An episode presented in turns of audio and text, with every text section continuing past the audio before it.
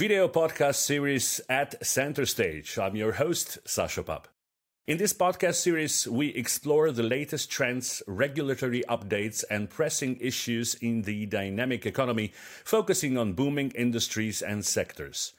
In this episode of CEEnter Stage, we delve into the topic of insuring M&A deals, exploring the significance of warranty and indemnity (W&I) insurance in the current challenging political and economic climate. Our guests, Marcin Stoń, the head of transactional risk insurance, private equity and M&A, CEE and Eastern Mediterranean from Marsh McLennan, Alexander Rakosi, a partner at the CMS Vienna office, but with the CEE focus, and the head of private equity, and Saša Sodja, a partner in cooperation with CMS Ljubljana office. Discuss the key benefits of disadvantages of W&I insurance and address common objections and fears from clients. The guests also share their insights on the future of W&I insurance, discussing the potential for increased interest and use in the CEE region. Despite a recent slowdown in M&A activity in Europe and the CEE due to factors such as rising interest rates, inflation, and the conflict in Ukraine, the significance of warranty and indemnity insurance is increasingly relevant in today's challenging political and economic climate as its core purpose is to help protect transactional parties from merger and acquisition M&A deal risks. To kick off the discussion, can you explain to our listeners the basics of warranties and indemnities in the context of M&A transactions and their importance? Marcin, what are the key benefits of W&I insurance? Sure, and, and thank you for having me at this podcast. Um, so, in the vast majority of contracts uh, that regulate the sale of the company and whether they are called share purchase agreement, acquisition agreement, or investment agreement, there typically is a chapter or even a separate document where the sellers uh, would give warranties to the buyer. The warranties given by the seller can relate to various aspects of the uh, target company operations, such as assets, tax, accounts, or compliance with those. Now, if any of those warranties proves to be incorrect, the warrantors, mainly the sellers, would remain liable to the buyer for the resulting loss. And that's where a warranty and indemnity policy becomes relevant. Under a W&I policy, a third party, an insurer, would assume liability for breaches of seller's warranties given in the acquisition agreement. At Marsh, we work with a wide variety of clients uh, and deal makers on both sides of the transaction. Depending on their role uh, in the transaction, their motivation to obtain a W&I policy might be different. In general, an, an insurance policy can bring benefits both to the sell and the buy side of a transaction. For the sellers, it means a clean exit. Uh, in other words, the seller can shift all the liability resulting from a warranty breach to, to an insurer. This is especially important for private equity sellers that very often liquidate uh, a fund following a transaction. Another benefit for the sell side would be the fact that they can receive all the proceeds from the transaction immediately at closing, rather than, for example, uh, holding them at escrow for, um, several uh, months or even more than a year. For the buyer, a W&I insurance policy can provide a better and wider protection than the underlying contract. So the insurer can be liable, for example, to a higher amount than the seller would be. Another benefit of a W&I policy for the buyer would be the fact that it it increases their comfort when it comes to an investment in an unfamiliar jurisdiction. For example, we have recently had uh, cases where we advised clients coming from distant jurisdictions uh, such as Asia uh, that were investing for the first time in our region.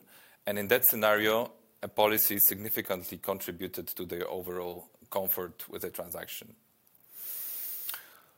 Also, our clients appreciate the fact that uh, we work with very solvent and financially strong insurers, which gives them additional peace of mind uh, when it comes to a potential claim, because very often the buyers would have some doubts around the solvency of, the other side in case of a claim. And finally, the policy can save, excuse me, can, can serve as a tool that facilitates the negotiation process.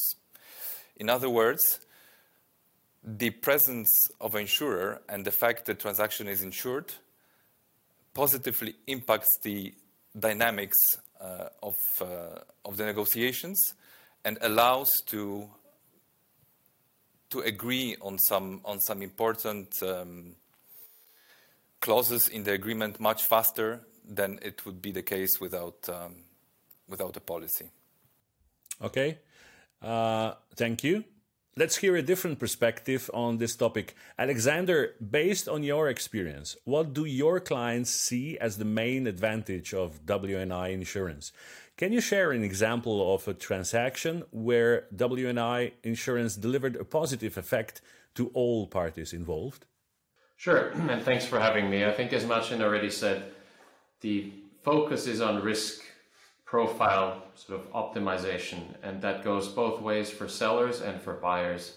For example, if you're on the sell side, uh, a W&I product provides an opportunity for you to, as it's called, dressing up the bride, meaning serving up in an auction process, for example, an optimized risk package where you can deliver to the prospective bidders already a solution that basically allows um, the buyer to take over an existing W&I prepared product in order to optimize the risk potential. For example, if you have multiple sellers involved, uh, even more so if it uh, consists of uh, individuals, you oftentimes, without the W&I product, have the negotiations on joint liability, several liability. Are you able to recoup the respective, let's say, risk profile from individual sellers? Which in many times sort of constitutes a big roadblock in the negotiations. If you're able to provide the counterparty already with a liability regime by, as Marcin said, sort of a more credit-worthy seller, then that usually provides a pretty big advantage um, in terms of getting to a deal very smoothly. On the buy side, um, as it's called, sweetening the bid, if a buyer already has prepared a W&I cover, it is able to offer to the seller a much more favorable liability regime. In many cases um, now, uh, what we call a zero recourse. So ideally, you would have as a buyer sole, sole recourse against the insurance company and leaving as little of liability as possible to the sellers, which obviously makes it much more efficient and much more easy to come to terms with the sellers. So that is sort of a, a dynamic that is quite uh, quite relevant and is quite favorable in getting deals across the line. Um, with respect to recent examples, those are some of the core constellations that you typically see. Um, for example, we had a private equity um, fund acquiring a business from you know existing owners of a company who did not uh, fully sort of divest of all their shares, but who stayed in the whole buying entity in, in the form of a reinvestment. So obviously there was strong interest to not just only align risk allocation profiles, but also make sure that the parties who were going to continue to work together um, in the future, um, that they sort of were able to focus on the business as such and not have to deal with any potential claims stemming from reps and warranties in the future. So it did allow um, the parties to really already dive into the substantive side of things and, and, and, and sort of focus on growing the business um, and, and, and allowed the PE buyer to still get uh, sufficient coverage in terms of financial capability standing behind potential claims. Another situation that we had, for example, was on the corporate side with this sort of a, a multi billion dollar um, group sold one of its divisions. Um, they wanted to use the uh, acquired purchase price as soon as possible after closing, so there was a strong incentive not to have any type of escrow structures, holdback structures, or, or any of that stuff.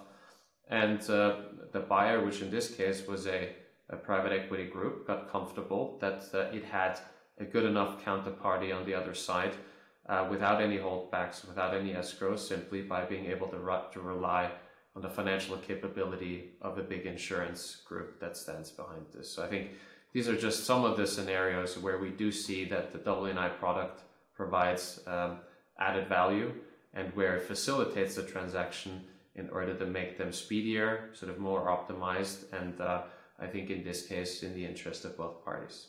Thank you, Alexander. Saša, any additional thoughts about it? I agree with everything that Alex said. I mean, the advantages are pretty clear. Don't, I don't want to sound like a commercial, but you know, clean exit is always what the sellers are looking for, and having a W&I insurance uh, in place, you know, can reduce any holdbacks of the purchase price. I mean, reduce, not like completely um, remove.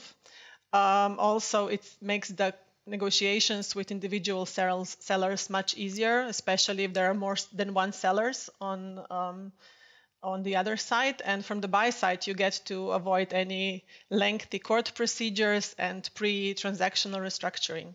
Okay.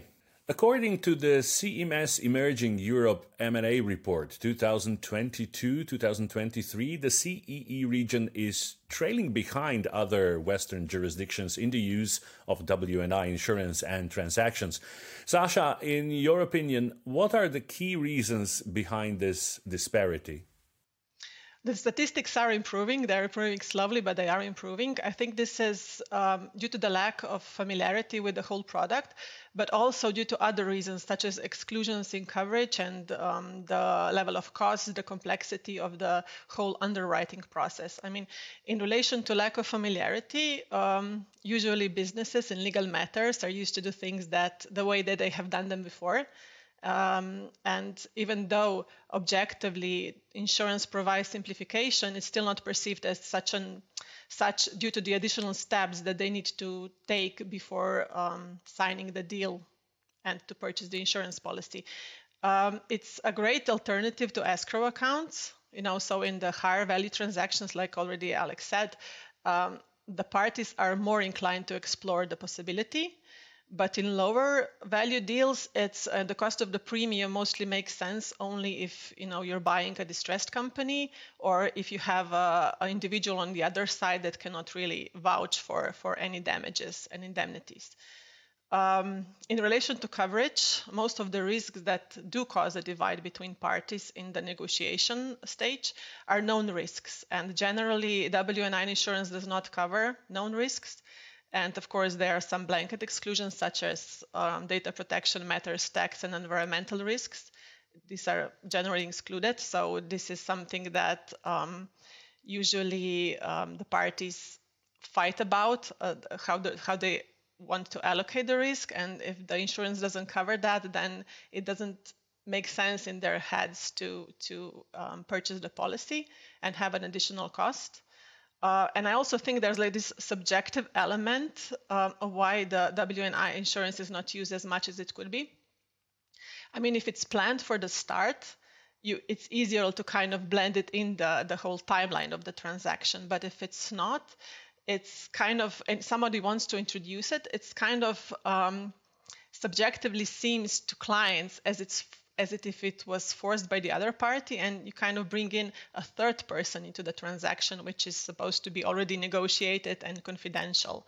So um, you know once the SPA is more or less uh, negotiated none of the parties wants to hold back the signing and you know have someone else meddling with the SPA i think these are the most um, apparent reasons in the CEE region is a lack of knowledge the only factor behind the underutilization of W&I insurance in M&A transactions, or are there also challenges and risks uh, associated with warranties and indemnities that discourage companies from using it? Alexander, in your opinion, what are the key drawbacks that still discourage companies?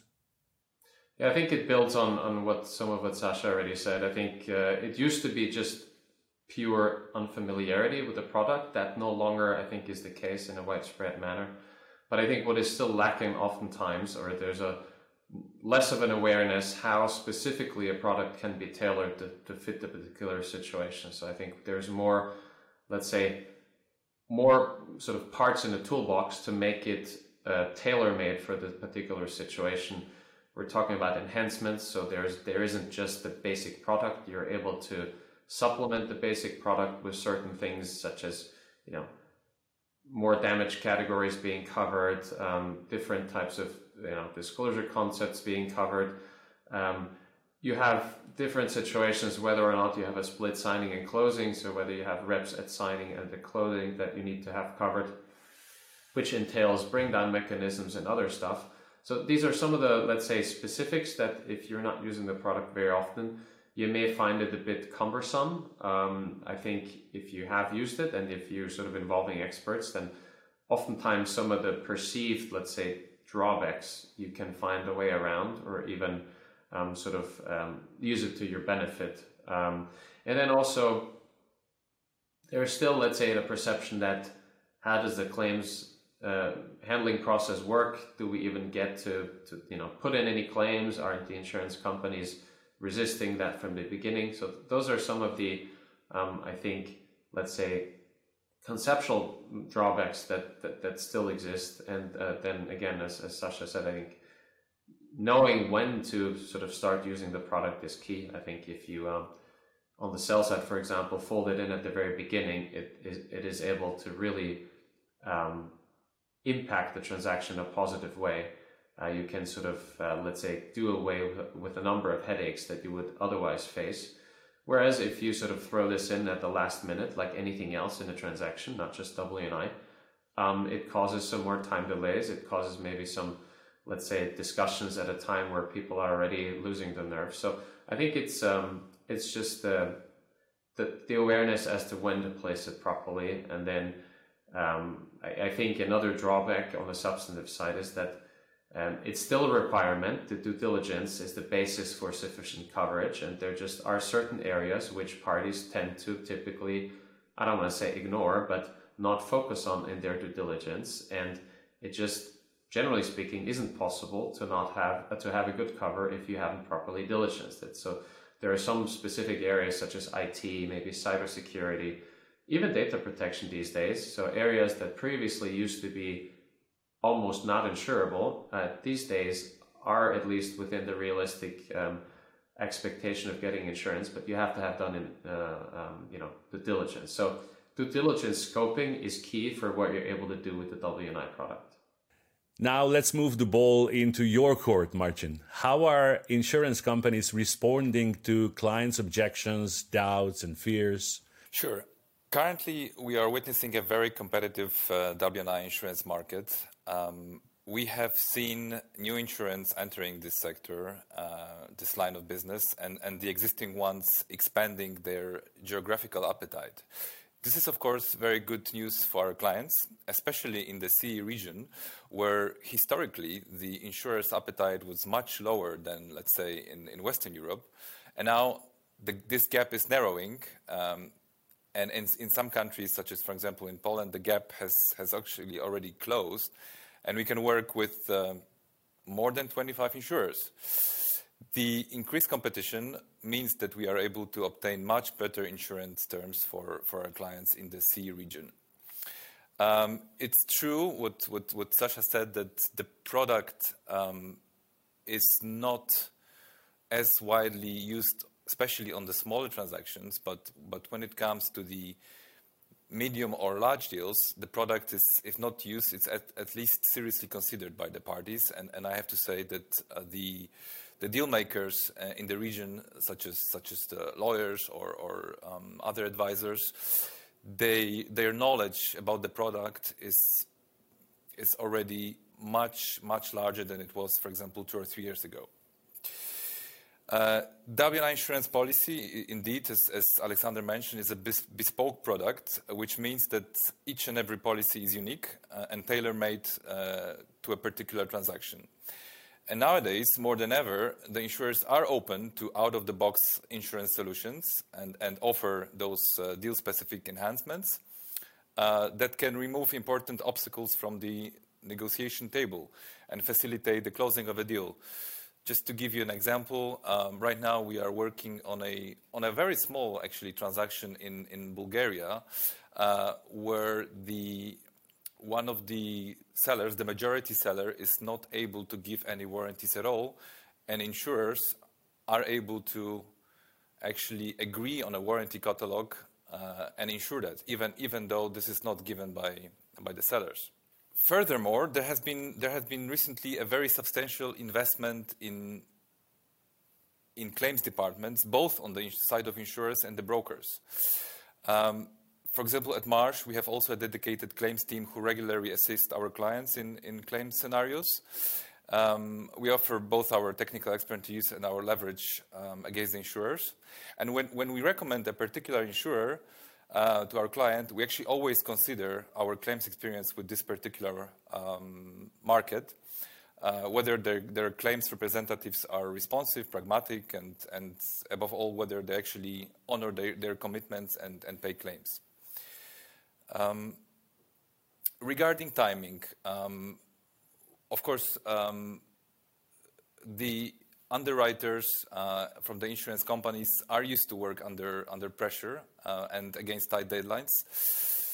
However, uh, in order to obtain an optimal insurance solution, we always recommend to our clients to start the W&I insurance stream well in advance and ideally not later than four weeks before the planned signing date. This will allow us to have the best possible policy that can be ready to be issued on the signing date and actually involving uh, insurer um, at the very beginning can, can help negotiate, uh, help, the, help the parties understand what is actually insurable and negotiate the SPA, so the acquisition agreement, uh, accordingly. Alexander mentioned also due diligence, uh, and insurance companies do expect to see a, a customary due diligence in order to be able to insure the warranties. That would typically encompass legal, financial, and tax due diligence. And uh, in principle, any, any material limitation in the due diligence scope might result in certain area being excluded from insurance. However, it is worth stressing that um, also in this aspect, uh, the insurance companies can nowadays show flexibility. And for example, they can work on the basis of a internal due diligence if, um, if the buyer has sufficient in-house uh, expertise to do that, or they can also uh, work on the basis of vendor due diligence. Thank you, Marcin. Alexander, in your expert opinion, what trends do you foresee in the future? Do you think the growing interest in the region will lead to an increase in the use of this type of insurance policy? Yes, absolutely. I think so. I think the the growing influence of, let's say, regional and international buyers um, as they're sort of flocking into or more flocking into the CEE region uh, inevitably also leads to, a, let's say, higher sophistication of the deal terms that, that uh, applies to how sales and purchase agreements are handled, that applies to how structuring is done, and I think the same applies to how risk allocation situations are being optimized. And W&I being at the forefront of doing this, uh, we, we do strongly believe that this trend will lead to the W&I solution being used more often um, by various buyers uh, across the board and across sectors. And uh, I think this will, will lead to uh, a growing familiarity um, also of selling entities and shareholders, even selling individuals, that this is an option that they can pursue. So we, we, we do think this is a not just a, sort of an temporary item that is keeping us um, busy in, in, deal making. We think this this will turn into a pretty regular staple um, in in transactions, and I think just looking at it over the past ten to fifteen years, I mean, obviously, um, if there is something 10 years ago where we'd only very seldomly see the W&I product even mentioned. Uh, nowadays, we're, we're not close to what the usage in Germany or the UK is, but I think in a, in a vast majority of cases of transactions, there's at least a discussion as to whether or not W&I may be a good solution in, in that case. And we see a, in absolute terms, a, a pretty a growing number of deals being short. So yeah, I think that is definitely something to monitor. And then I think just to reiterate, I think another trend that we do expect to continue is to transaction parties using W&I in a, in a more, let's say, tailor-made manner and uh, trying to also discuss with brokers such as Marcin and his team how a particular situation can be optimized to fit the situation and to, I guess, align parties' interests even more. Saša, what is your crystal ball saying? I agree. I agree. I think that the use of transactional insurance in the region will increase. I mean, it's a very practical tool to avoid certain um, complications in the future. Uh, hopefully, there will be no further disruptions in the region, so the region will not be perceived as carrying more risk that, as it was in the case in the past. With competition, the coverage should um, increase, uh, and I think that these insurance policies will become like a standard solution for a more clean transaction i think you know. There's only one thing that will not change. I mean at least in slovenia it's we don't have a lot of large transactions. And with small transactions you know cost is also a factor but i guess that with competition that will decrease as well. Okay, before the end, if we go back a bit, Alexander, can you maybe share a real life scenario in which a client utilized their W&I insurance policy post transaction and what the outcome was? Sure. I mean, I think, uh, for example, we had a situation which was a, I'd say, somewhat sizable transaction for the region, close to 100 million of purchase price um, in the um, financial services sector, which is not, let's say, the most common sector where W&I is is applied. But even then, as as we're able to see, it may provide a, a sort of a viable element to the transaction. So, what happened there is that um, there were a number of uh, portfolios of, of, loans and sort of other financial products, um, some of which the underlying, well, the selling party um, did, did not fully disclose. And it turns out that some of the underlying litigation proceedings uh, led to a result that uh, was, was adverse to that what had been disclosed.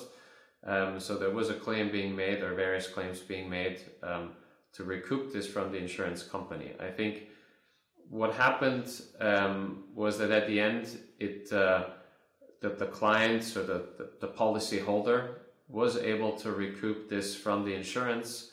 Um, though the way to get there was maybe an example of where it could could be optimized further. So, for example, I think in this case, I mean, Marcin, Marcin has stressed that choosing the right insurer isn't only for its underwriting speed or let's say its ability to get the policy issued quickly, but at the same time, you will also want to consider how, let's say, nimble or how sophisticated an insurance claims department is, because when you get to um, actually needing to levy a claim, um, you know, the deal is over and uh, maybe there's less pressure involved from, from parties to get things done. Uh, I think in this case, it turned out that uh, there was a bit of a headway to be made to get the claim satisfied, but I think at the end, um, it is resulted in a positive um, result for the client.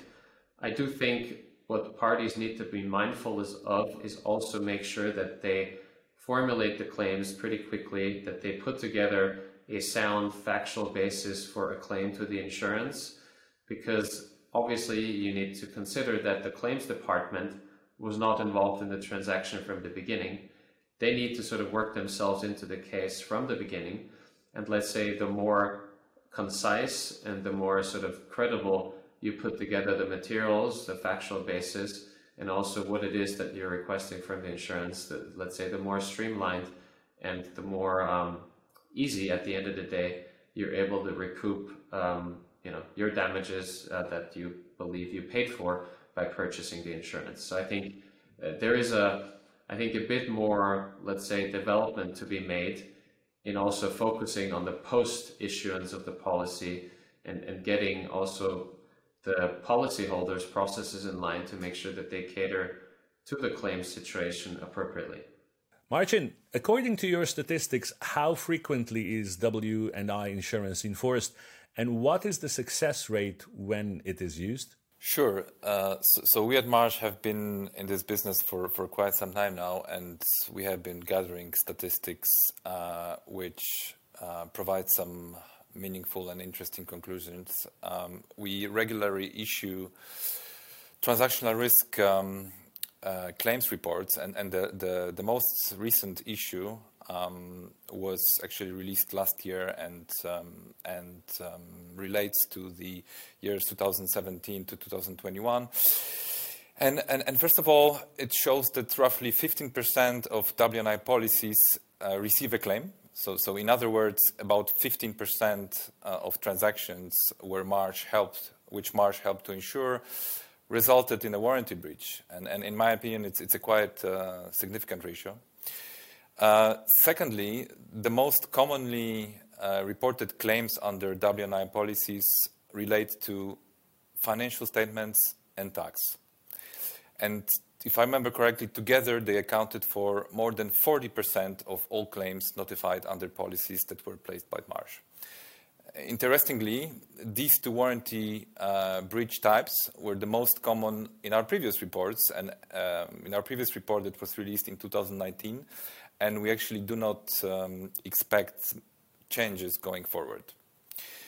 Um, when it comes to claims actually paid by insurers, um, this has improved, uh, and this again reflects also the competition uh, against the insurers and their investment in claims teams. And on policies um, that were, sorry, on claims that were notified to the insurers through Marsh, the actually 89% of the claims um, up until 2021 have been paid, and only 11% have, have been denied. And when it comes to quantum, the a claim payment under W&I policy can range from tens of thousands US dollars to actually multi-million payments. Since uh, 2017, uh, W&I insurers have paid more than $500 million to, to Marsh clients, and, this includes also the CEE region where we have already uh, seen first payments under W&I policies. Wow. Marcin, Alexander, Saša, it was a pleasure. Big, big thanks for your time. To all of you who were listening, watching, thanks for joining us. If you would like to see our previous episodes, you can find them on our website, CMS website, and you can revisit them through your LinkedIn profile if you wish so. Until next time, stay safe and enjoy life.